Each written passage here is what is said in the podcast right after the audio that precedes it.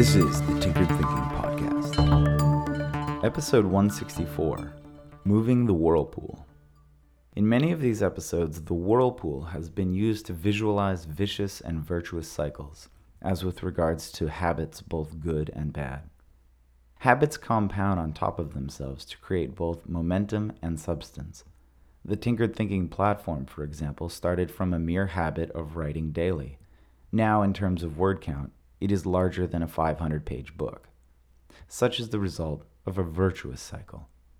As for vicious cycles, we all have enough experience with bad habits to know what it's like to go down the drain in some respects. And this whirlpool is a tidy and beautiful way to see a process that exists as behavior in a more abstract way. Since good and bad habits both have the same basic structure of compounding repetition, and therefore both can be visualized as a whirlpool, meaning we do not need two different structures to understand or visualize good and bad habits, it's worth wondering how to move or alter a habit. Often we think improvements are made by ripping down an entire structure and building a new one. And while this can be a valid way to make improvements, it need not be the only one. It begs the question can we move existing habits around? If we go back to the image of the whirlpool, what sort of answer begins to materialize if we pose the same question? How do you move a whirlpool? To begin thinking about this odd question, we are first faced with another question What exactly is the whirlpool? We cannot exactly pick it up or push it without risk of destroying the whirlpool. We realize quite quickly that the whirlpool is not just the exponentially V shaped cone that cuts down into water. The whirlpool that we see is the cumulative result of much larger forces and movements occurring around the whirlpool. The whirlpool is just the intersection of these forces. Just as someone's emotions are not merely the movements of muscles on their face, the facial expressions they make are merely a part of the cumulative result of much deeper processes that are occurring in the brain behind those expressions. To move a whirlpool requires first zooming out and looking at a much larger context that includes the large moving forces that eventually intersect and result in a whirlpool. We may discover that there are multiple forces acting upon one another that result in this whirlpool.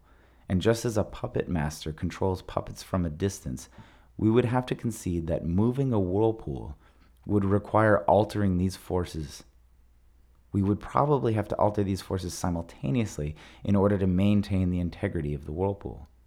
Naturally, there might be limits to how far we can move a whirlpool based on the nature of these different forces. We may even find that we can swap out one of these influencing forces with a totally new one and achieve a different sort of whirlpool. Take the common bad habit of biting one's nails, for instance. It's a simple habit, a whirlpool that actually isn't too hard to move. Often we look at such bad habits and think the answer is the cold turkey approach to just stop doing it, to just have more willpower. But this ignores the fact that our nails still continue to grow and there's something that needs to be done about that. Moving this whirlpool can be as simple as carrying a nail file around all the time.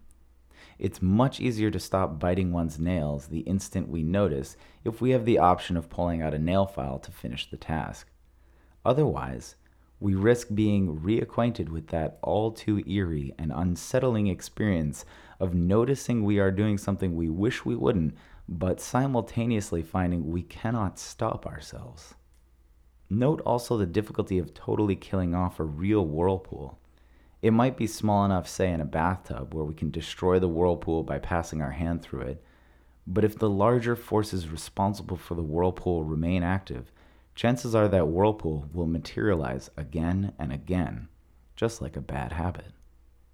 It's like hacking at the leaves of a problem instead of recognizing the root is where we should be striking.